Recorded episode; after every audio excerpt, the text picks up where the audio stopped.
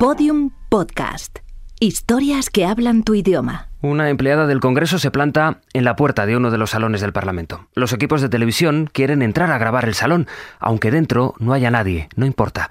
Pero la empleada tiene instrucciones de que por el momento no se pueden tomar imágenes. Al poco podrán entrar y captarán entonces las banderas, la mesa, las sillas. Puede que sea la última imagen de una legislatura de imágenes. En ese salón dicen que van a darse la última oportunidad antes de que acabe definitivamente la función. Episodio 10. El último acto.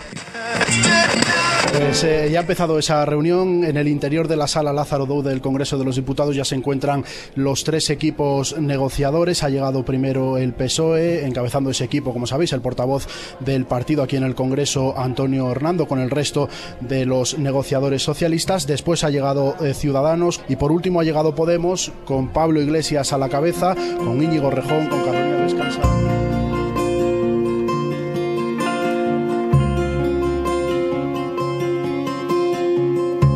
Tres partidos se citan en el Congreso. El PSOE se pone en el centro de la mesa. En un lado Ciudadanos, en otro Podemos. Pablo Iglesias es el único líder de los tres partidos que participa en esa reunión.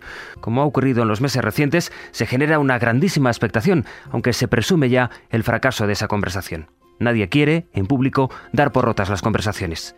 Y así es como el portavoz de Ciudadanos sale para decir que no descarta algo que por otra parte ve imposible. Nosotros no lo descartamos absolutamente. Desde luego, en las actuales condiciones y con las actuales propuestas, queremos que es imposible. Y es Así es como el portavoz del PSOE trata de mostrarse optimista a pesar de las veces que le recuerden que las matemáticas no dan y que el tiempo se está agotando. Creo que el acuerdo todavía es posible. Quería saber si usted está pecando de ser demasiado optimista y por qué cree que esa vía es posible si ya les han dicho hoy que no. No, yo soy realista. Así es como Podemos, cuyos portavoces atienden continuamente a los periodistas, aplaza a la mañana siguiente la rueda de prensa para fijar su posición. Y entonces, esa mañana, acaba el sueño que Pedro Sánchez pidió que le dejaran tener. Y nosotros entendemos que una decisión tan importante la tienen que tomar las bases. Y por eso, entre los días 14 y 16, celebraremos una consulta Pero luego todavía mantuve la esperanza cuando Podemos eh, dice que quiere sentarse a hablar, ¿no? Es decir, en aquel momento en el que cambia de actitud y de la cal viva pasa a regalarle un libro a Pedro Sánchez y a pedir una mesa de negociación a tres. Yo en aquel momento que hablé con el Partido Socialista, yo siempre fui medio escéptico, yo creía que Pablo, como se demostró luego, estaba buscando el protagonismo para luego justificar su consulta y su no. Pero bueno, en todo caso, es verdad que como mínimo nos sentamos a escuchar y nos dimos cuenta eso sí rápidamente. Para mí el momento en el que pierdo cualquier esperanza de que haya legislatura es la tarde en la que hay una reunión Ciudadanos, PSOE y Podemos y Podemos dice que aquello es papel mojado, que hay que hacer un acuerdo de 20 puntos, que hay que hacer un referéndum de independencia y que tiene que haber una coalición de seis partidos y sin ciudadanos, en fin. Creo que aquella tarde es cuando realmente eh, se rompe cualquier posibilidad de que haya legislatura. Esos días 7 y 8 de abril, a menos de un mes para que se disuelvan las Cortes, Albert Rivera siente que ya no hay nada que hacer. No fue el único que sintió algo así. ¿Cuándo fue el día que.? Pues mira, le voy a decir, el día fue. El día en el que eh, nos sentamos los tres, ¿no? En el que se sentaron las tres delegaciones de Podemos, de Ciudadanos y del Partido Socialista. Dentro de esa reunión, Iglesias dijo que iba a hacer una rueda de prensa eh, favorable, positiva a la reunión que se había mantenido. Eh, todos los interlocutores fueron testigos de ello. Cuando salió de esa reunión, canceló la rueda de prensa, anunció una rueda de prensa al día siguiente, que fue cuando hizo eh, o anunció el referéndum a las bases de Podemos sobre el acuerdo eh, entre Rivera y Sánchez, como lo formuló él. ¿no? Cuando hizo esa rueda de prensa, que por cierto tampoco me avisó personalmente, porque perfectamente podía haber cogido el móvil y haber dicho, oye, pues Pedro, mira, lo siento, pero no, no va a poder ser posible y demás. Yo creo que ahí fue cuando me di cuenta de que Iglesias no quería eh, votar a favor de un candidato a la presidencia del gobierno socialista. Pues Pablo Iglesias y su equipo confesaron siempre en la intimidad que supieron que esa reunión no iba a funcionar.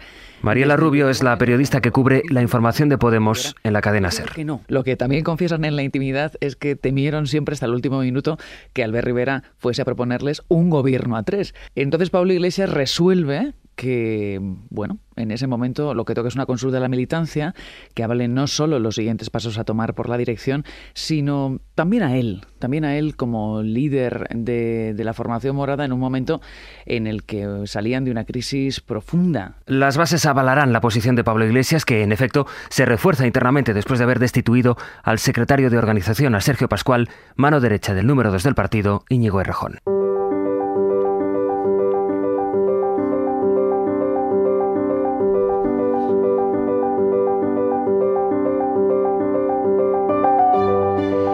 En fin, fracasada la negociación, los partidos que nunca abandonaron del todo la clave electoral, por si tenían que volver a la campaña, se entregan a ella ya sin disimulo. Y empiezan a repartirse entonces las culpas de la primera legislatura naufragada. Creo de verdad que vamos a una repetición de elecciones, desgraciadamente porque el señor Iglesias ni ha tenido la voluntad ni tampoco el arrojo de dialogar y de llegar a un acuerdo con el Partido Socialista.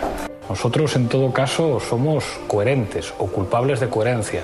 Si seguimos enrocados como algunos, se ha visto que se han pasado cuatro meses en un rincón sin hacer nada, como el señor Rajoy o como Pablo Iglesias torpedeando eh, cualquier intento de, de fórmula de gobierno que ha tenido España, pues así va a ser muy complicado. Ya lo he intentado en tantas ocasiones y ya es conocida mi posición y por tanto yo ya no voy a participar más en, en ningún juego que no conduce a ninguna parte. Antes Pero de que la legislatura acabe, el rey convoca una última ronda de consultas con los portavoces. Quiere asegurarse de que no hay ninguna posibilidad de acuerdo por la investidura. Compromís, que tiene cuatro diputados en la Cámara, logra que los focos le apunten en ese momento. Un diputado y un asesor del grupo redactan a última hora una propuesta de mínimos para que haya un gobierno. Lo llaman el Acuerdo del Prado. El rey la conoce porque se la lleva a Zarzuela el portavoz del partido, que es Joan Baldoví. Se lo dije al rey, porque el rey eh, había escuchado, le habían dicho que ya nosotros íbamos a hacer público esto. Me dijo, bueno, me han dicho que vais a presentar algo. Y digo, sí, vamos a presentar algo. Sabemos que es en el minuto de descuento. Sabemos que es muy difícil que esto llegue hasta el final pero como mínimo eh, lo vamos a intentar. Y por eso hicimos un documento muy pequeño que alguien descalificó como con tres folios queremos gobernar un país. No, no, con tres folios queremos formar un gobierno. Tres páginas para gobernar España cuatro años entre seis partidos distintos. Yo creo que no hace falta decir mucho más. No me parece ni siquiera algo a, a valorar políticamente el último día que se acaba el plazo constitucional. ¿no? Por tanto, no lo hemos valorado la reunión. Y el rey, mm, recuerdo que me dijo, mm, o sea, me felicitó, me reconoció que hiciéramos esa última propuesta, porque además él dijo, bueno, yo, mismo eh, entendimos que la Casa Real no podía llegar sin, in- sin hacer una última ronda eh, al final y dejar simplemente que se consumiera los tiempos para en definitiva. Por eso la Casa Real quiso hacer esa última ronda para ver si había alguna posibilidad. Y constatado entonces el fracaso, el rey vuelve a llamar a Zarzuela al presidente del Congreso, Pachi López. Pero creo que no lo teníamos todo dicho, ¿no? Entonces, fue la, fíjate, fue la reunión más breve de todas las que hemos eh, tenido. El último acto, la imagen final. Diario de un naufragio. José Luis Sastre.